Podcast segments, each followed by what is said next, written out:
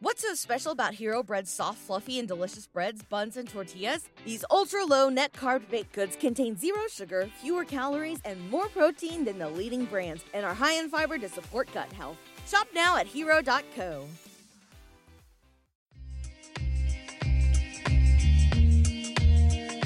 Welcome to Three Yards Per Carry, a podcast covering the Miami Dolphins and the NFL. Now, here's your hosts, Chris, Alf, and Simon. Uh, welcome to Three Yards Per Carry. I am Simon Clancy. We are closing in on the start of the NFL season. I'm joined, as always, by my good friends and yours, Alfredo Artiaga, Alf, and uh, Chris Kaufman. How are you, gents? Great. Great, Excellent. and uh, and not not under a mattress of foam this time. Excellent. That that sounded about as stilted as it could possibly be. It's like we've never met each other before. Not that we've been friends for 20 years.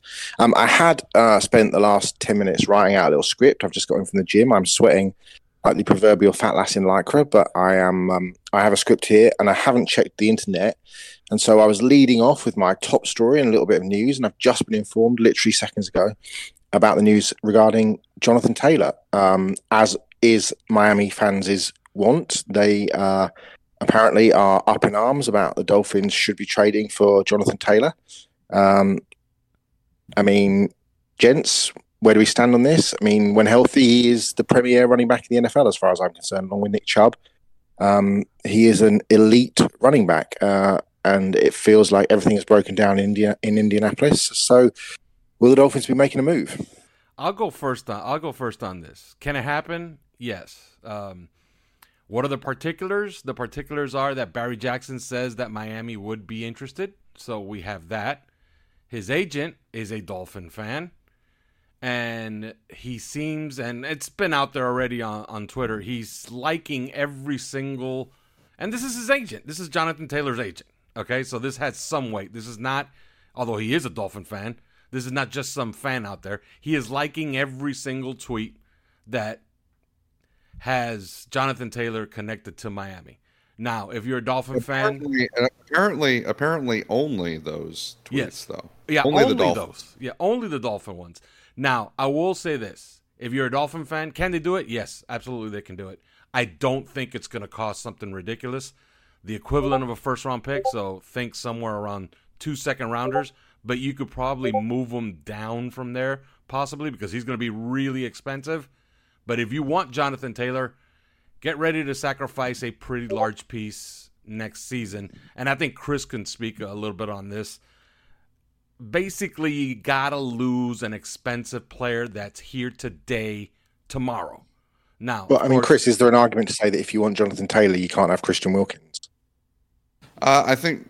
Well, yeah, actually, there is an argument that to be said there. Um, but one thing that the Dolphins do have that they won't have going forward that we have to keep in mind is Emmanuel Ogbah sitting on the um, on the roster char- for for a uh, sixteen million dollar charge, um, and and that won't happen in the future. So um, I think that that's that's something to keep in mind. This is this is where you sort I talk about all the time. This is why the Dolphins uh, restructure all their contracts and bring all that cap space from the future forward into the present year. And it's not because they plan on spending it. They actually they plan on rolling it forward. I think they have like thirteen and a half million dollars in cap space right now, and they're just going to roll it forward uh, into next year um, to cancel out the uh, the sort the so to so to speak borrowing that they have done. Um, but you do it for the optionality. You do it because in case something falls in your lap. You do it in case of a situation like this, if this is the situation that they really want to go for. Um, so you know, I think that that's uh, it's going to be interesting to see how much uh, Barry Jackson actually, you know, said that they will probably make the phone call. They're not just interested; they're they're going to make the phone call and see what the price is and and uh, keep tabs on it. And I think you know once you account for that, you account for his agent being a, a Dolphins fan, having clearly a relationship with Mike McDaniel. He talks about Mike McDaniel um, publicly a lot uh, and talks about talking to Mike McDaniel publicly. Um, and the fact that Jonathan Taylor, in addition to being a really talented back and still only 24 years old, which you know Dalvin Cook was a lot older than that, Uh, he is a fast, fast back, and that fits exactly with what Mike McDaniel wants in this offense. So this becomes like Christian McCaffrey situation. You know, like we would normally say, "Hey, running backs, forget it." You know, this is that's yesteryear, or not this.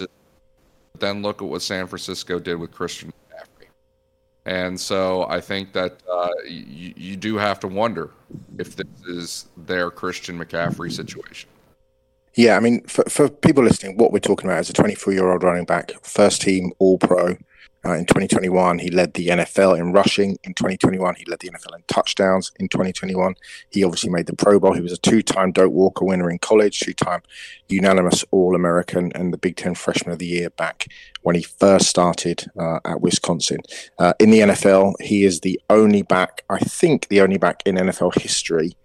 Um, a minimum of 750 attempts to have uh, nobody has a career rushing average higher than his on a minimum of 750 rushing attempts. His is 5.1 yards per carry in his three seasons. Obviously banged up last year, still had 861 yards rushing and 4.5 yards per carry.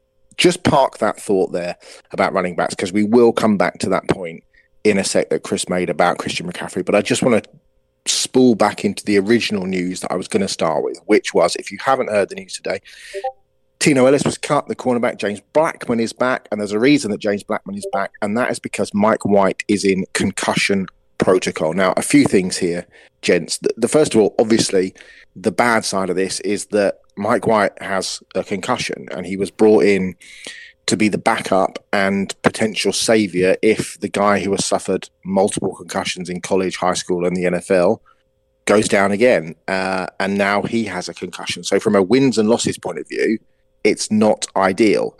From an ethical duty of care point of view, in many respects, it's actually quite a good thing that Mike White got a concussion on the Dolphins because apparently it wasn't an easy spot. It was just something that they noticed having been around a number of concussions last year with Teddy Bridgewater, with Tua, obviously, etc., etc. So there are kind of two sides to this story. The third side to this story, and if you can answer all three of these as, as one, really, is that Mike White's in a hell of a battle to win the number two quarterback job, concussion or not, because Skylar Thompson, I thought, played really well the other night um, against uh, the Texans, and we'll talk about that game in a moment. But lots of things going on at the number two quarterback battle, aren't there, with uh, with the Dolphins? Yeah, absolutely. And uh, I'm known as the the Skylar hater on, on the podcast, but he he was absolutely fabulous in this game against the Texans. He was oddly enough, he got checked for a concussion during this game, and then uh, quickly returned after Mike White was pulled from the game. So uh, the team had some concussion issues at the quarterback spot. Thank God it wasn't with the the top guy. Uh, Skylar Thompson. They wanted him to win the job and it looks like he's going to have a leg up going into week three of the preseason and going into the regular season because I don't see and I don't foresee any circumstance where Mike White actually plays against the Jaguars. Uh, he has a concussion right now. Why would you play him a week later in a preseason game? So going into the regular season, you got to think that Skylar Thompson's already QB two, and it'll be an ongoing battle uh, for the rest of the season. Uh, I have a novel idea. How about we never see either one start a game this year? okay, how, how how's that? Sounds good to me, Chris. That sounds great to me. Uh, I, I, think this is really interesting because uh, of several things that happened in that game. One, the fact that the Dolphins didn't necessarily, or at least they didn't advertise that they caught it um, with Mike White during the game certainly. Um, you know, it's it's in the eye of the beholder because as we've seen with Tua Tagovailoa last year, when they took as much criticism as they did um, in the Green Bay game, you know, he played the entire game, and then it was only afterwards. You know, during the practice week, that they put him in protocol and said, you know, hey, you're you're having some some after effects of the game that look like concussion and and so apparently that is what has happened here with Mike White and we know that they got criticized by the people that were inclined to already criticize Miami about what happened with Tua last year. Um, they were continue to be criticized for that that they let him play the the rest of the Green Bay game with a concussion. So um, so you know when did they ca- when did the concussion happen for Mike White in this game? You know that some people are still gonna are still gonna criticize them for that. The other thing is uh, is apparently uh, Skylar Thompson. How did Skylar Thompson get pulled from the game? Like what was the process there? Was it these spotters? That, that you know noticed a you know quote unquote ataxia or something like that? Because if so, how did he end up going back into the game? You know, we, mm. we saw that last year with Teddy Bridgewater when they when the spotters pulled Teddy Bridgewater, he wasn't allowed back in the game. You know, and so um, so I think that that's that's another interesting you know things kind of going on behind the scenes. Have they modified that protocol a little bit? Um, you know what what's going on there. But otherwise, the the thing that I take from it with Mike White is, listen, it, it just seems like when this guy gets hit in the pocket, he gets murdered. You know, yeah. I, I don't know if it. I don't know if it. You know, there's images of uh, hits that he took with the Jets that come to mind, but it just there's something about it. And it just seems like uh, he gets he gets really hit hard and um, and there was a hit like that that he took almost right away when he came in place of Skylar Thompson in the preseason game, and so like you said, uh, Simon, you, at the at the top of it, uh, you're you're here to replace a guy that we're worried is going to get concussions or that we're worried is going to get hurt. Um, and and yet you yourself are getting hurt within a few snaps of the preseason game. It's it's it's kind of uh, it's kind of you know just just bad sign for him. Um, on the other hand, you know, like uh, like Alf said, no rush to get him back into this game, the the preseason game.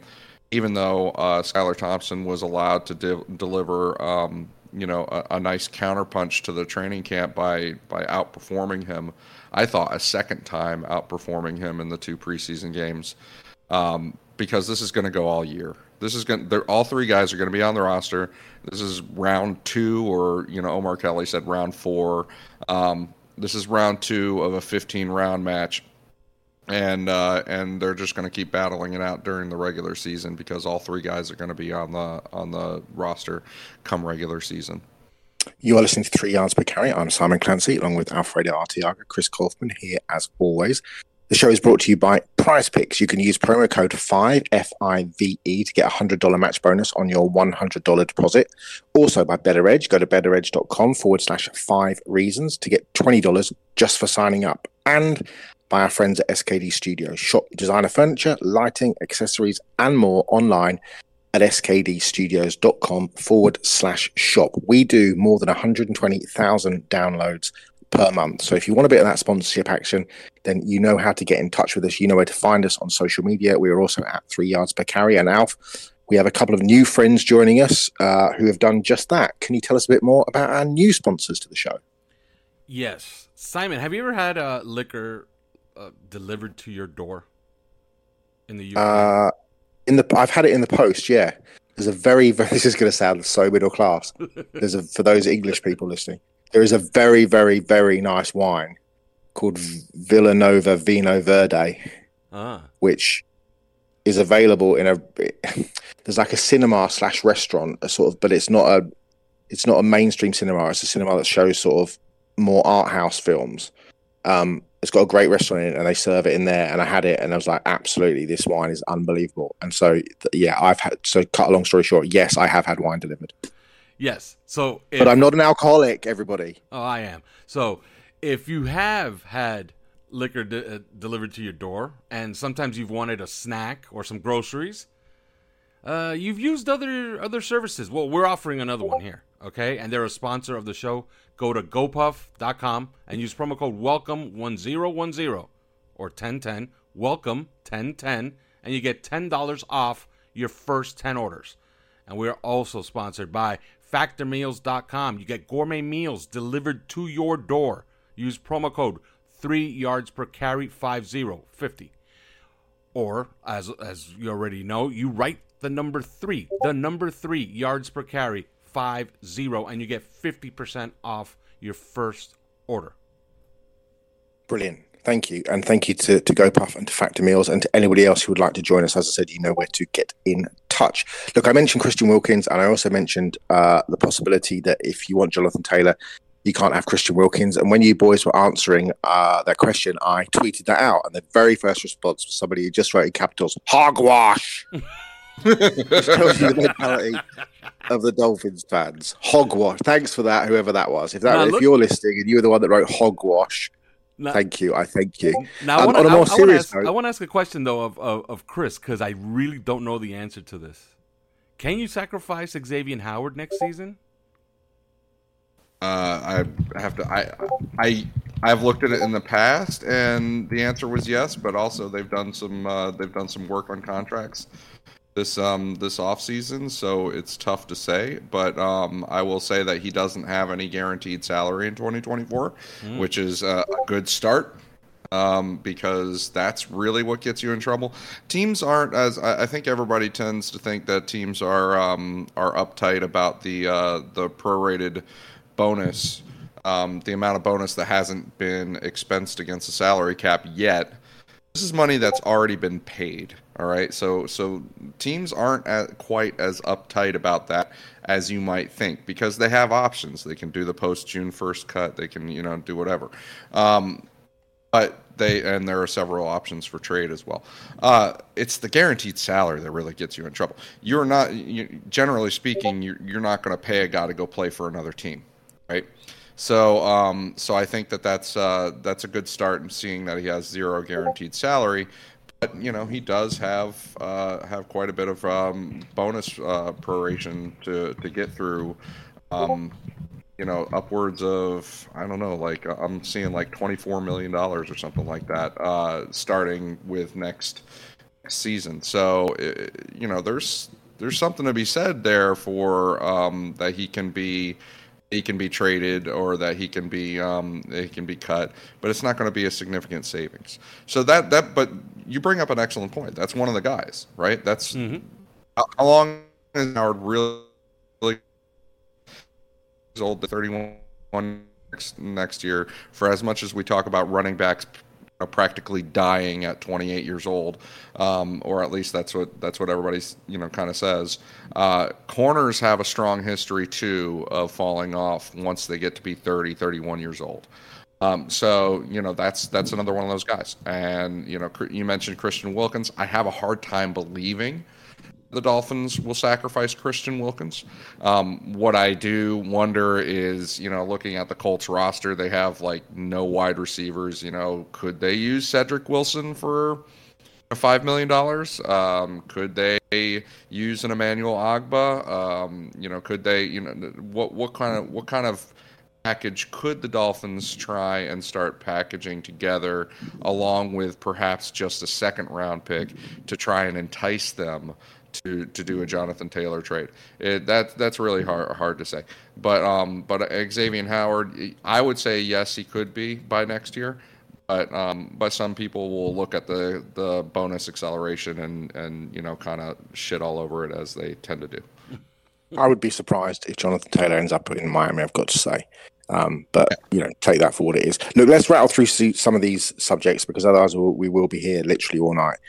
Um, we talked about Christian Wilkins, and I, I mentioned Captain Hogwash there, but this holding that he's having, this uh, you know, he's around the facility, he's taking part in everything, he's just not practicing, not playing in the games.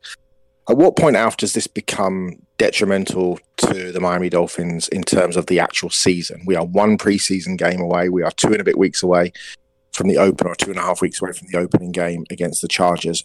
At what point does the rubber meet the road with regards to Christian Wilkins? Because we do not want to go into that Chargers game facing Justin Herbert and that offense and Austin Ekeler without uh, our force on the interior defensive line. Who's gonna Who's gonna Who's gonna choke first, as it were?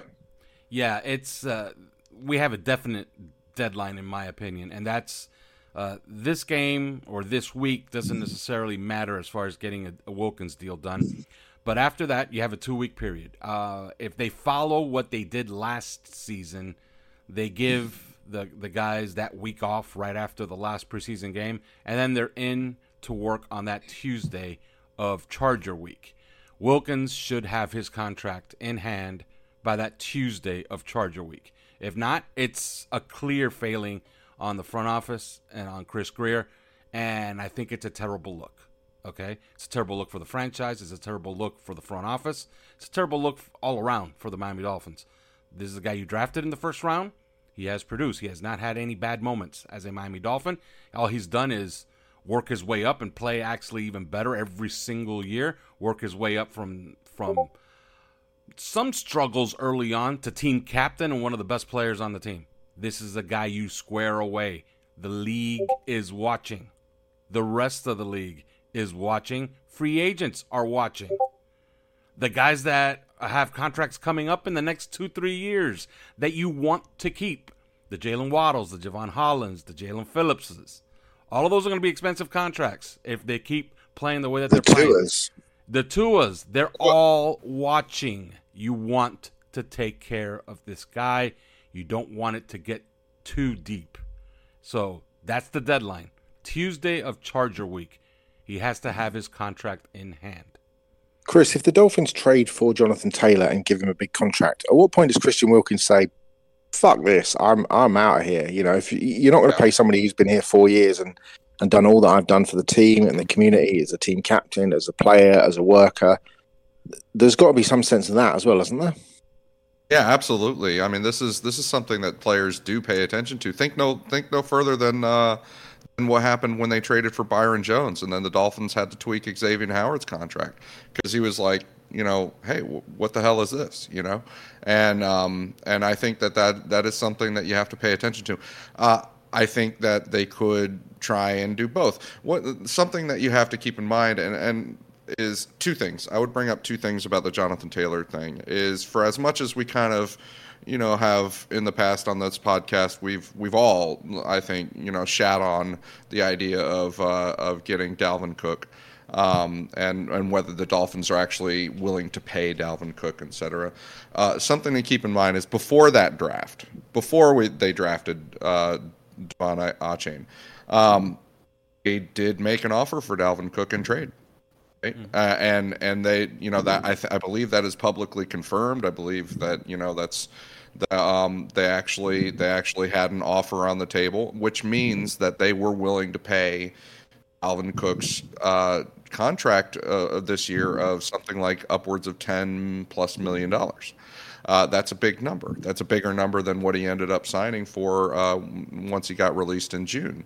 Um, so the Dolphins showed some willingness there. The problem is that Dalvin, you know, wasn't available when they needed him to be available. They went ahead and, and executed some other plans, and then they didn't have much money left, and you know, so on and so forth. But um, they were willing to. They had an offer on the table for uh, for Dalvin Cook. So so clearly something is there with this position.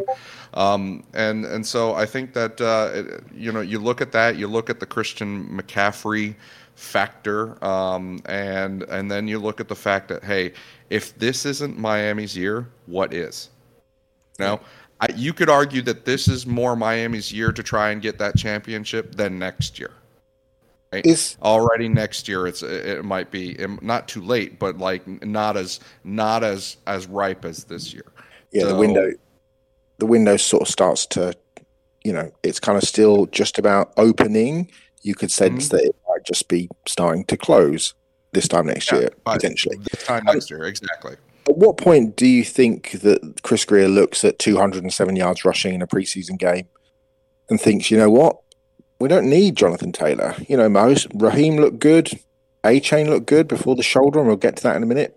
Salvon Ahmed had 99 yards rushing and, uh, and looked really good. Chris Brooks came in, had 40, 47 yards, 4.3 yards per carry. You know, we didn't even play Jeff Wilson. At what point do you just think, you know, we're, they, they made that point clear with Dalvin Cook. They're very, very comfortable with the running back room. Yeah, I think that they're looking at that and, and they're probably patting themselves on the back like, hey, we brought back this entire running back group and we're just fine. But what do they have under contract for next season? I believe it's just De'Von Achane, right? Um, Yeah. somebody correct me on that, unless unless Yeah, I think it's a. I just always go back to the point that McDaniel has never really, you know, paid too much heed to to running backs, and the history is there. You go back and look at all his backs in terms of where they were drafted, and we we certainly made that point. I certainly made that point pre-draft.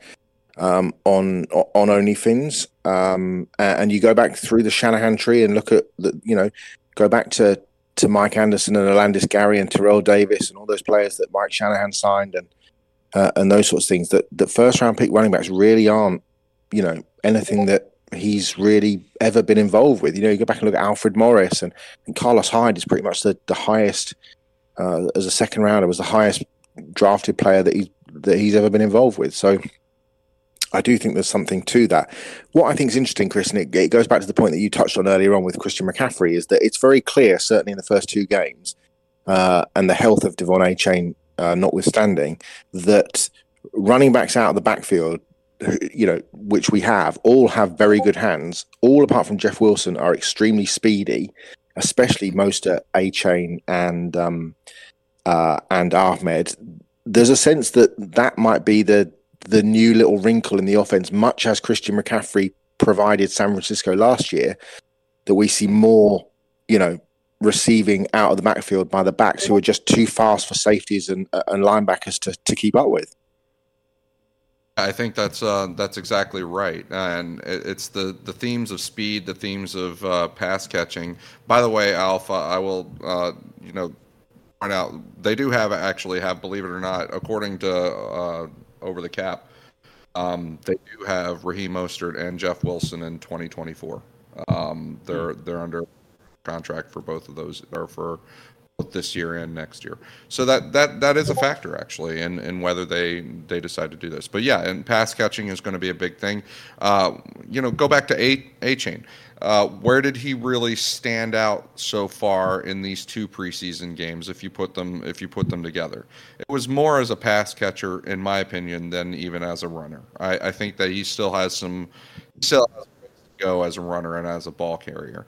And, and actually, uh, you get a little nervous when only in the preseason he's only taken you know a, a handful of carries and already he's he's a he's a small guy, right? So uh, already getting a shoulder injury, you know, a contact injury, uh, and that that has to make you a little bit nervous. And he he did something things as a pass catcher, and go back to some things that we've talked. Is this guy fast enough? Is this guy being looked at potential? Like, could they try and convert? Tyreek Hill was converted. Tyreek Hill, you know, and um and so I think that uh, it, it's possible that if if say do get a Jonathan Taylor, which I agree with Simon. Main, you know, the odds would be against, right? But um, but if they do, you know, what do they do with Achane? I think that he's more of a pass catcher, and um, and you start to look at him uh, in some of the roles that some of the speedy wide receivers that we have uh, are able to play, um, and I think that that's uh, that's thematic for this offense. Um, we spoke about Achane. Obviously, he was injured a little bit. Seems like he dodged a bit of a bullet with the shoulder problem. Good news as well for Robert Jones, um, who looks like he might be out three or four weeks, but nothing too serious. Eric Saubert as well, probably out a little bit less, but probably maybe more than than De'Von Achane. Not ideal that both of our first two picks uh, are kind of week to week with shoulder issues. Uh, speaking of Jones, but also of the wider offensive line, I made a fantastic joke last week that went over both of your heads, calling him Kendall Sheep. He wasn't a lamb, given the way that he performed. Um, he started at left tackle this week. Obviously, Terron Armstead out, and he was not a lamb to the slaughter. Uh, another solid performance from from Kendall Lamm. And how would you overall assess certainly that first team offensive line with, with both Austin Jackson and uh, and Kendall Lamm starting at the tackle positions. It seemed to get quite bright once we'd got the silliness of the first couple of snaps out of the way, the pick, and then the ridiculous false start, snap over the head nonsense that backed us up at the one yard line. Yeah. So, so what you're saying is that Kendall Lamm was not lame. He was definitely not lame. Okay. Uh, that first team offensive line. I'm some, dying here. some good. Some Jealousy's re- an ugly emotion, Chris. Some really, really bad. Uh, Connor Williams, I'm concerned, and I, I, I'm just, I'm concerned because I could see this happening in a really terrible spot. A snap over Tua Tagovailoa's head in your on your own goal line. It happened in this game. What if it happens in the fourth quarter of a hotly contested Buffalo Bills game? like that could be disastrous. So I'm a little concerned there. His play overall, besides the the occasional errant snap, has been pretty good. Austin Jackson tends to lose, and we were talking about this on OnlyFans. Uh, when we were going back and forth on this as Chris was posting video of Austin Jackson's day on on Saturday. Austin Jackson can have so many good moments and then will completely lose his technique and then get on skates because he forgets to he forgets to get in his stance. Like uh, that's not normal for offensive linemen to just forget their technique. And if he could just stay consistent, and I know that they drill on this every single day in practice, if he could just stay consistent, we might actually have something here. But it's like one every six snaps. You could count on it. You could set your watch to it. Austin Jackson's going to have a bad moment. And oddly enough, he had two bad moments on two very good moments for the Dolphins the Durham Smythe uh, conversion and the, the Braxton Berrios reception down to the five yard line. So I would say a lot of good, some bad, and Isaiah Wynn, jury's still out. Let's just say, but very happy with Robert Hunt. I, I, I could say that. And remember, help is on the way. Terron Armstead should be back, maybe week one. Well, I, I think you're looking for consistency, right? And um, and consistency is is for example not what you saw from Isaiah Wynn who had last week a good game, looked like uh, looked like a starter playing a preseason game, right? Um, this week, you know, much tougher game for him. Uh, consistency is not what you saw from Robert Jones, who had a fantastic last week last week against the Falcons. Um, but then before he got injured this week, you know, was was definitely a lot more challenged. Uh, consistency, uh, would you say that Austin Jackson is consistent? I, would say he's more or less consistently inconsistent. Um, I think that uh, you know it's still almost like you said. It's almost like clockwork. Uh, out of the nine pass protection snaps that he had, I think there were still three of them that were really questionable. Um, Tua let the ball go like under two seconds on one of them, so he got kind of bailed out there. Two more of them, Austin Jackson himself basically ends up you know right into his lap right as he's releasing the ball. Uh, one of them he gets knocked to the ground. I mean, it's uh, there's there's some issues there. Uh, the issues with consistency of his pro techniques. You know, happens when he has agency of his own uh, on on what to do in certain situations. The angles, uh, you know, may not might not always present themselves the same way they do on tape or or whatever. Um, and then there's uh, there's issues with his core strength, and and so we're, going to see how that plays out.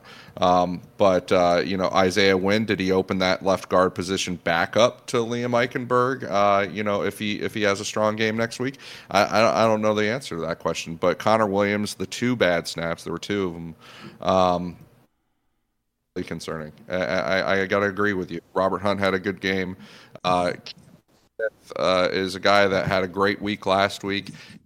Started to have what I felt was like a pretty good week this week as well uh, when he was playing at, um, at tackle. But the problem is that all the injuries that they were having at guard forced them to pl- put him, I think, like 26 snaps or something like that at left guard, and that is not his spot. That is absolutely not his. He was terrible. He was terrible at, at left guard. He was. He was. I, at some point, Simon, we were even common like there was one snap where actually on, on review wasn't even as bad as it looked, but he, he got kind of blown up on a run play in the, on his first snap of the game. But um, but then did we ever call his name or or Kendall Lamm's name? You know, or at any point uh, during the during their their times at left tackle? No, we didn't.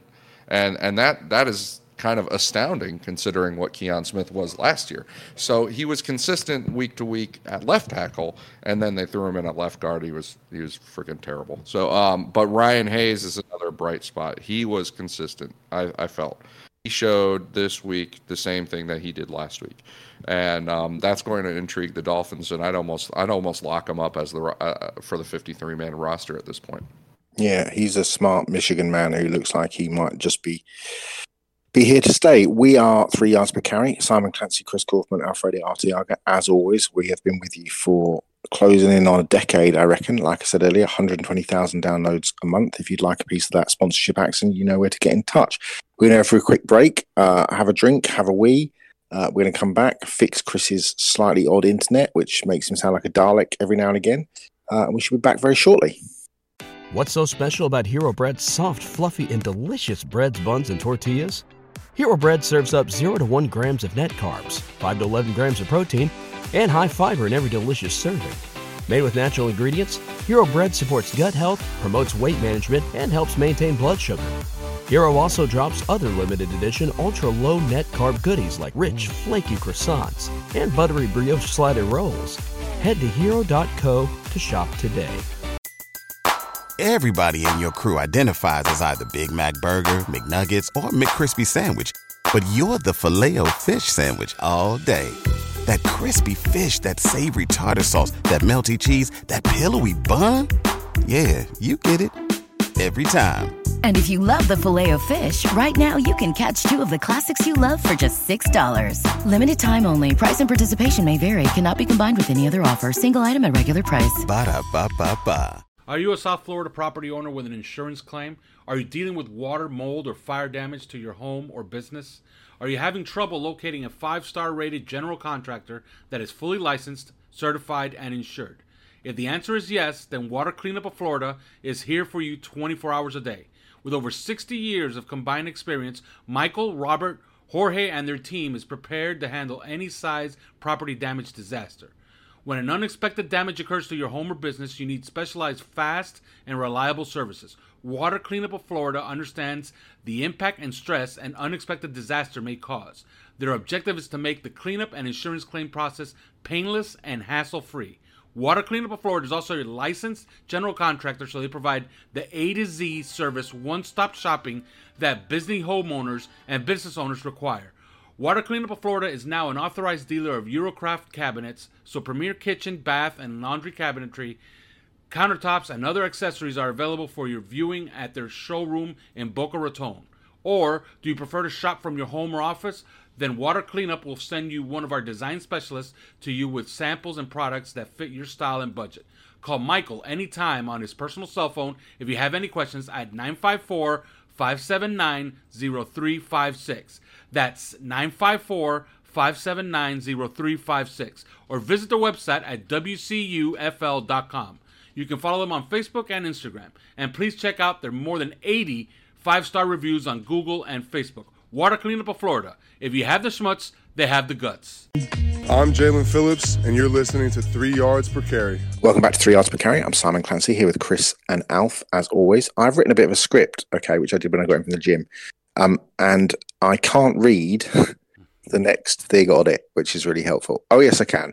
Okay, so uh, the first throw of the game, the first offensive play of the game, was an interception by Tua Tagovailoa. Uh, and I think we all get a little bit guilty sometimes of sort of overprotecting, and sometimes you just got to feel like you just got to hold your hands up and say, "That was just a mistake. That was just a bad throw." And you know, it was it was pretty clear. Chris and I were were talking together in in um, OnlyFin. Chris, that Tyler Kroft kind of ran the wrong route, uh, but it felt as though even though it was obvious he was running the wrong route, Tua sort of threw it anyway. And it was a little bit like, I don't know quite where you've thrown that because it was clear that Croft was never going to make it back to his landmark anyway.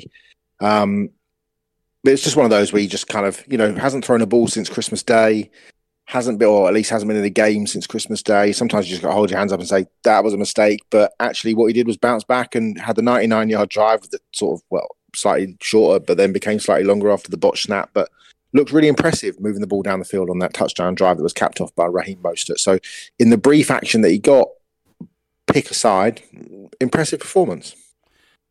I'll, I'll, I'll just uh, I'll just say about that play, Simon. Um, you know uh, about the interception is uh, yeah, I think I think maybe maybe Kroft should have sat um, a little bit more because it would have been even if it hadn't been intercepted, it looked like it was gonna it was fixing to be you know, uh, behind the guy.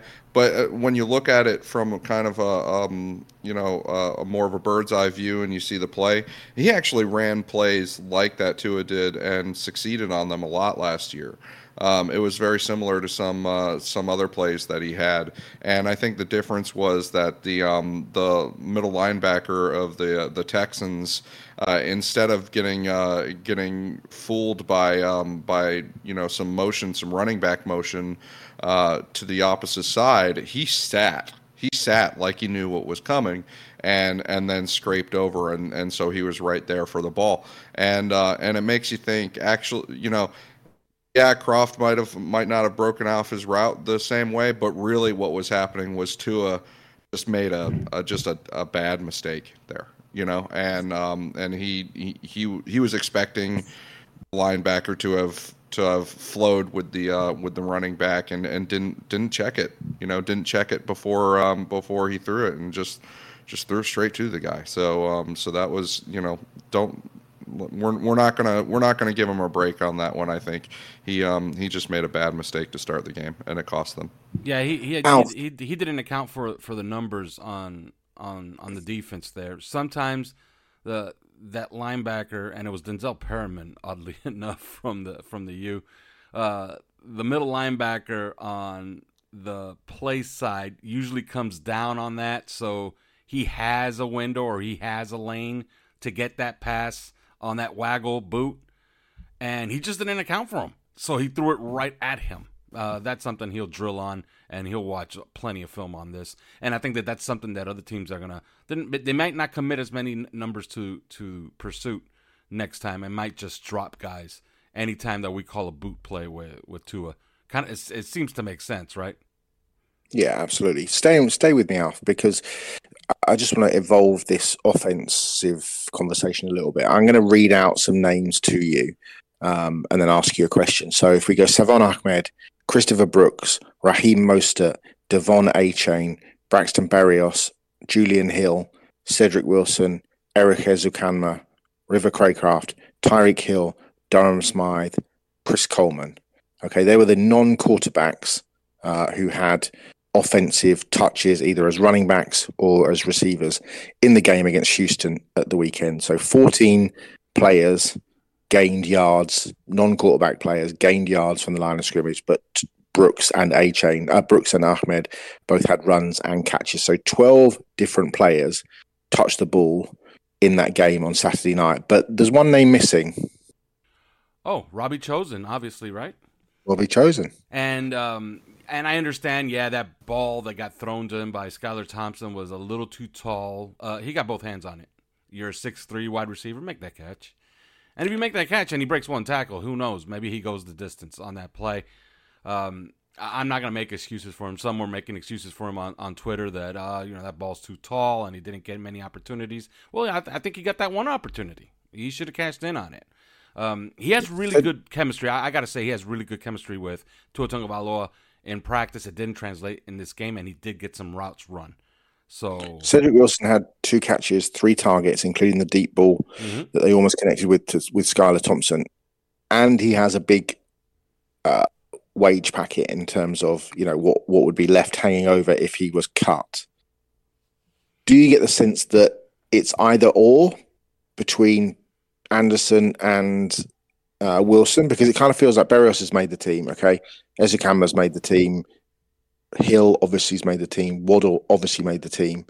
Um, and then you're looking at you know Cracraft, Wilson, Anderson. Where do we sit on the the Robbie Chosen situation? I keep calling him Anderson. I, I just find it I find it hard to call him Robbie Chosen because that just sounds like he's some sort of children's cartoon character. But what do we where, where, where do we sit on him making the team? Where do we sit on his position as a Miami Dolphin moving forwards? I think it's Robbie Chosen or River Cracraft at this point. One of those guys will make it, and the other will be cut. Uh, I think that's the way they'll see it. I will say this: who who will get poached if cut? River Cracraft or Robbie Chosen? My guess is that Robbie Chosen will be on a on a roster immediately uh, upon being cut, and River Cracraft is a guy that you could bring back onto the practice squad if you wanted to. Uh, the Braylon Sanders things, I, I think, is uh, is more long term. So yeah. that's a guy that I don't. If I had to guess, I'm saying we're not going to see him this year. So that makes it a little easier.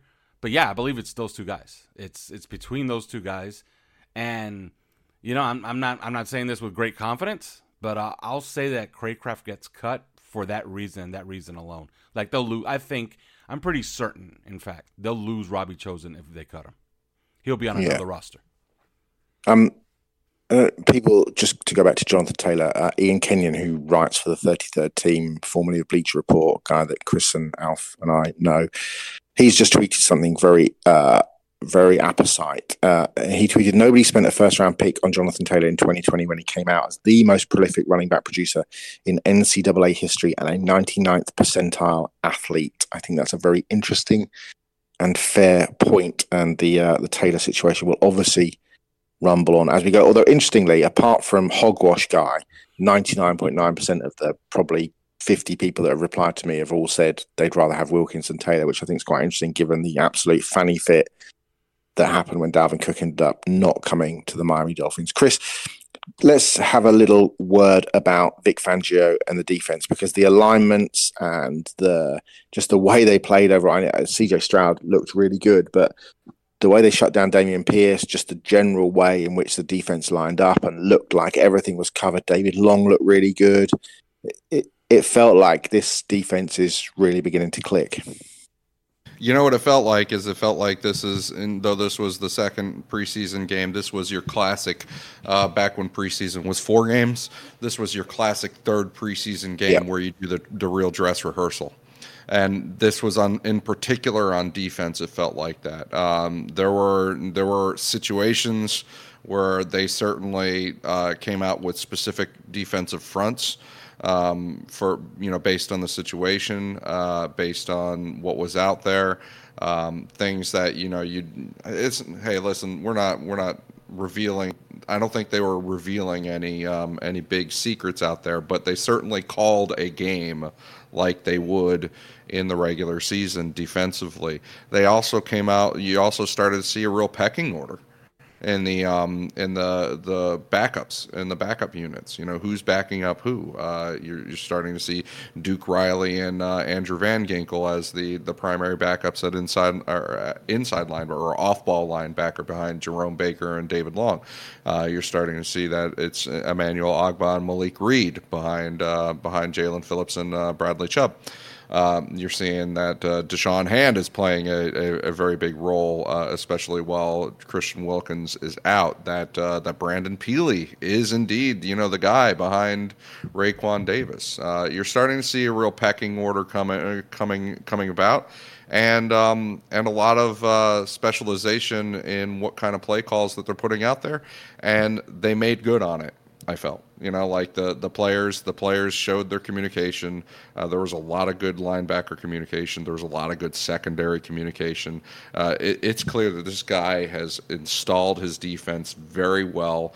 Um, he's done it so many times in his career that uh, that it's it's it's definitely being uh, installed well. And and at this point, you know, we're getting we're almost at that feeling that it's like do, are we more confident now in this defense, which was so trash last year for most of the year? Uh, are we more confident in the defense now than we are even in the offense? Um, and we're that's that's a legitimate question that a lot of that a lot of people are asking, uh, and and I think that this game kind of showed that it's a that it is a legitimate question. It deserves to be asked mm. um, because the defense certainly is is is rounding into shape. Yeah, Alf, I, the... I completely agree on that. As far as like you know, being more confident in the defense, because I look at the offense and I kind of know where the weaknesses are. It's on the offensive line and maybe the commitment to running the football, but on the defense, I can't spot the weakness. If they're completely healthy, and I know that's asking too much in an NFL season, if they're completely healthy, I don't see the weakness. Where is the weakness? Yeah. The athletic ability and downhill trigger of both Jerome Baker, but especially David Long, could be hugely intriguing for for what Vic Fangio wants to do, couldn't it? Especially you know it, it, against the run because the Dolphins looked extremely hard to run on um, at the weekend, especially considering that Houston have a very good offensive line and a really good running back in Dameon Pierce. Absolutely, and you know I had my my I had my concerns before I started seeing them actually implement it. But you know those light boxes, I was thinking, you know what, they might have to sacrifice something to have one of the better pass defenses in the NFL. Uh, they're not sacrificing anything. Uh, these guys just cover too much ground. It's um, you know I didn't account for the speed that David Long and Jerome Baker bring about at the linebacking position. I, I guess you could start to see some cracks in that if they take an injury at the linebacker spot. But as of right now, they're just you know they're just so well coached. And back to the communication, Renaldo Hill and Sam Madison deserve a lot of credit because th- that was smooth. That was really really smooth operation between Xavier Howard and Kader Kohou. And then you saw it with Kader Kohou and Noah Igbinoghene just looking at each other. One one simple signal, they're lined up and they have the right guy. And and and those are not easy coverages to pick up. Those that's a lot of match zone, a lot of match man. It's you know you gotta you, you gotta know if uh, and they're running a lot of switch releases too. So this was not simple stuff they were executing, and they were executing it in the second preseason game. So that bodes well for the regular season. Injuries, Chris, on the back end are sure. becoming an issue, aren't they? They don't seem, you know, it's not a lot of big injuries, but all of a sudden the, the, there's some niggly kind of things that are just beginning to sort of stack mm. up a little bit, aren't they? Yeah, and I think that you you look at the fact that they worked out Bryce Callahan, who's whose uh, eight-year career has been spent entirely in Vic Fangio's defense, almost entirely as a slot corner. Um, and you know, while they haven't signed him, they're clearly they're clearly starting to get edgy about it. They've lost Jalen Ramsey, who can play the slot. We don't know if he was going to or not, but you know he can't. He certainly can. Um, and they lost. Uh, they lost Nik Needham. Well, they haven't lost him, but I mean he hasn't come back yet. Nik Needham. So that's those are uh, two of their slot options that aren't there. Kader Kohou is their their top slot option right now, and I think he's he's a going to be a great player, but um, but you know even he got a little bit banged up at one point and uh, in camp, and it's almost like a wake up call. Like, hey, what what what do we have behind this? You know, considering Jalen Ramsey is gonna is not going to play till November, December, and Nik Needham, we just don't even know at this point. Um, so you know that's where they work out Bryce Callahan. The guy behind him, Bryce Thompson uh, in the slot actually has played really well, um, you know, in the preseason, and I think that's that's what's holding them off from having actually signed Callahan. Uh, so so it'll be interesting to see how that shape up. But you know, here we go again. We we do have we do have secondary injuries, and um, and it's you know it, hopefully it doesn't take its toll through the whole year. But getting back to the linebackers just real quick, this is probably a little bit overly reductive, but um, you know, you think of what Jerome Baker's speed does for this defense. Uh, and you look no further than that Nico Collins kind of like uh, uh, flip toss um, to the to the left side of the field uh, from the backfield. We came into the backfield in motion, then circled around and, and took a little um, little toss or screen out there. Uh, Jerome Baker's speed gives him that lateral range to cap off a play like that at just like eight yards. If he didn't get it, then then the guy is at least 15 yards, um, maybe even a 78 yard touchdown, depending on whether he could have broken a DeShon Elliott tackle or not. Um, and I think that if you think of Jerome Baker's speed as sort of the the value that this defense that this linebacker uh, crew has laterally, you know, in capping plays, and then you think of D- David Long's aggressiveness in the, as being a more vertical element and and creating tackles for loss and forcing forcing um, indecision uh, in, in, the backfield from the running backs. I think that they have they have those two things you know going for them. They kind of have the lateral and they have the vertical uh, elements in those linebackers, and it, it makes for a really promising. Like I can't wait to see it happen. You know this year. That, that play from David Long that we saw when he knifed into the backfield was essentially a what looked like a run fit from nickel against 12 personnel, traditional mm-hmm. kind of um, sort of over alignment up front. Long was the mic, so obviously to the close side of the formation. But in, you know, he should not have been in the backfield against this blocking, but he just, that's just the, that's just the player he is, isn't he? He's just, he's just such a he, he's one step ahead. He was the same at Tennessee, and hopefully he's going to do the same in Miami. And really, if he just if he stays healthy, this guy's a Pro Bowl. This is a Pro Bowl talent. But after there was some very interesting, and we're seeing some more now. Uh, uh we obviously haven't seen haven't seen it all yet in terms of what Vic Fangio is is going to bring out. But you know, we saw fire zone, you know, uh, coverages and creepers. That you know, Lou Anarumo sort of stuff that we saw last year, in the playoffs against against um, Josh Allen. We saw um, you know all sorts of kind of really interesting uh, quads alignments. I think in um, in coverage, we saw the forty fronts down at the goal line with sort of four defensive lines in five techniques or tighter with with two edges and a Mike linebacker, which was essentially the front that that won the Patriots Super Bowl 53. So lots of kind of things that you're just beginning to see being rolled out. I saw on the um I saw from the the all 22 of the David Long tackle in the backfield, DeShon Elliott was essentially playing the Brandon Jones role, and he was um, he was blitzing from the from the it would have been the free side rather than the strong side because is reverse. So blitzing from the free side, and was making significant uh, yards into the backfield and, and probably would have made a tackle for a loss if, if Long hadn't got there. So all sorts of kind of things going on in terms of, you know, what Vic's doing. And we kind of, we almost forget that, you know, we, we, we suspect that Daniel's been in the, in, in the, um, you know, locked away in a, in the cellar working on some plays, but, you know, Vic's still got the bag of tricks, hasn't he? Oh, absolutely. And he may not be blitz happy, but he does like to bring five. It's a staple of his def- defense. And one thing I love about about this Vic Fangio system, uh, they don't declare anything pre-snap. Uh, it's quarterbacking 101, and when you see a guy like C.J. Stroud, I would have expected it almost. Uh, and that's when, whenever you show single high, you, you, know, it's quarterbacking 101 to throw the field side fade, right? And there was no opportunity like that. C.J. Stroud did not have a single, and I've seen the game again. Uh, at least every single for the defense, I watched every single CJ Stroud snap. I don't care about Davis Mills. okay, so I, I, watched every single CJ Stroud snap, and there was nothing easy for him to identify pre-snap. It all looked the same. It all looked like two deep shell, and you know he had to do more work post-snap than I think he was planning on doing.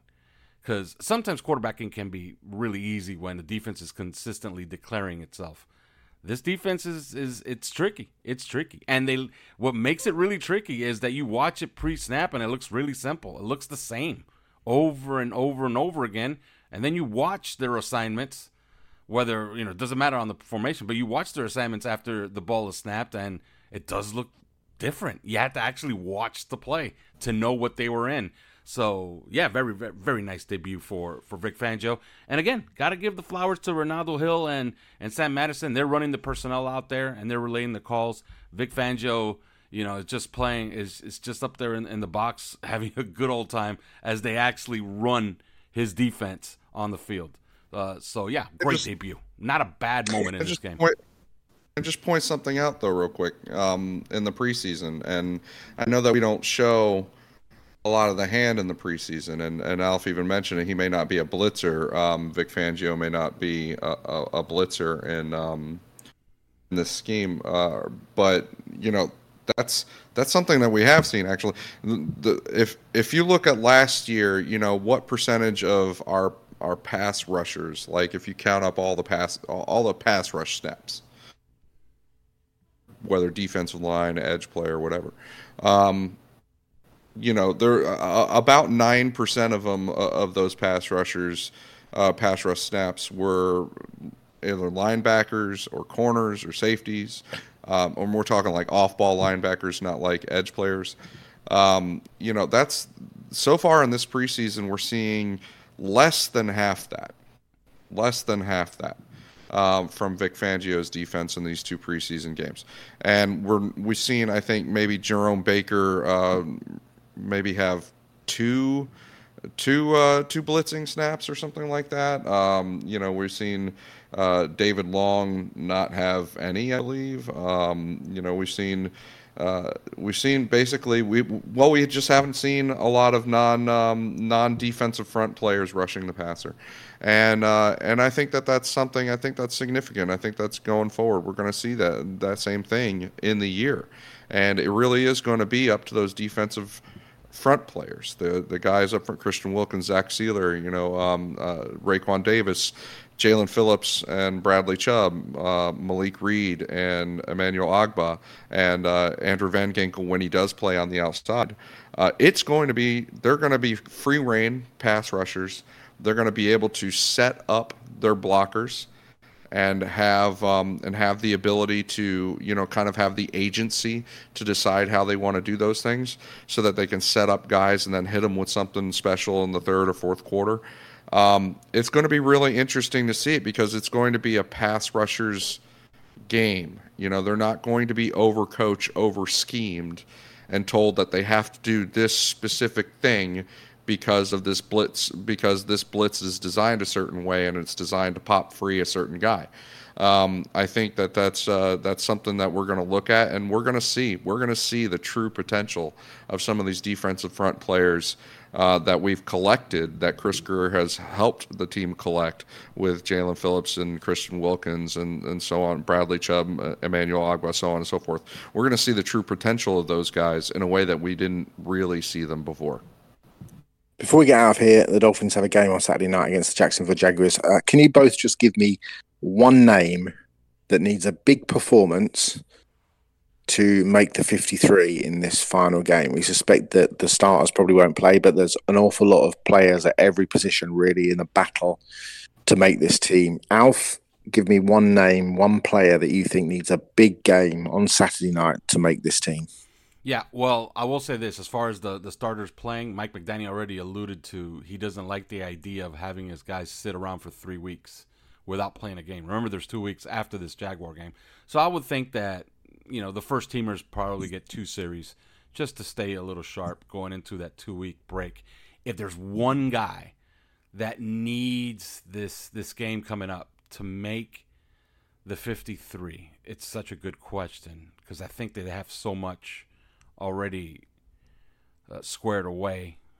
I would say, you know what, it has to be in the secondary. They they made an ex- they have an ex- an expenditure there at with Keidron Smith, but I don't think that it's so big that they might not try to cut him and bring him back.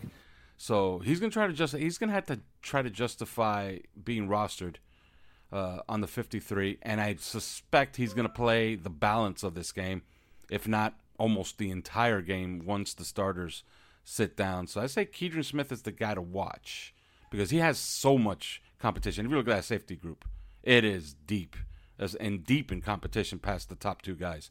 So Keidron Smith will be my one guy. Chris, you got a name for me?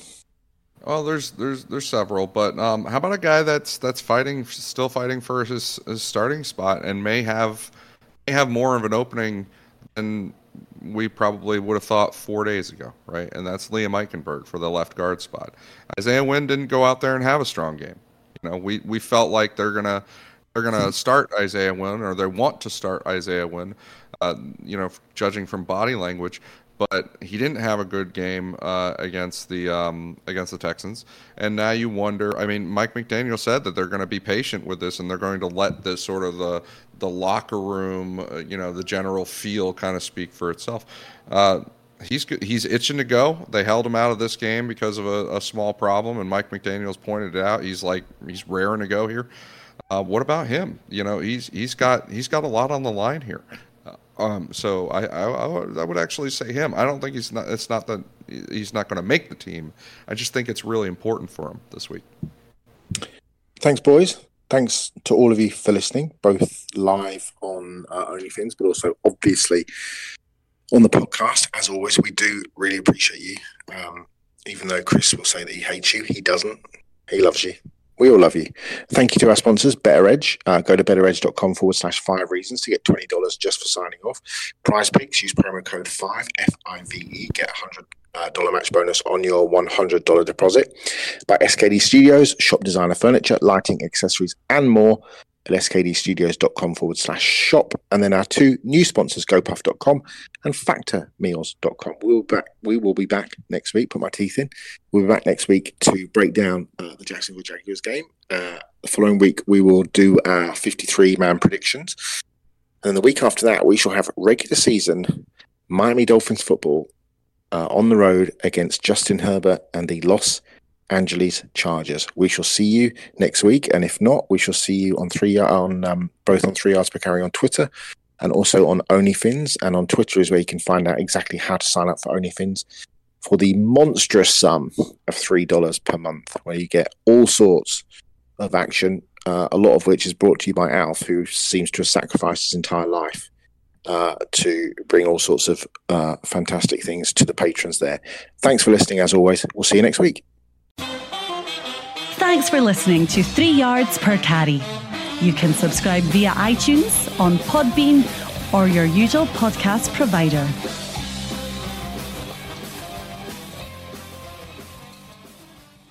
Say goodbye to your credit card rewards. Greedy corporate mega stores, led by Walmart and Target, are pushing for a law in Congress to take away your hard earned cash back and travel points to line their pockets. The Durbin Marshall credit card bill would enact harmful credit card routing mandates that would end credit card rewards as we know it. If you love your credit card rewards, tell your lawmakers hands off my rewards. Tell them to oppose the Durbin Marshall credit card bill.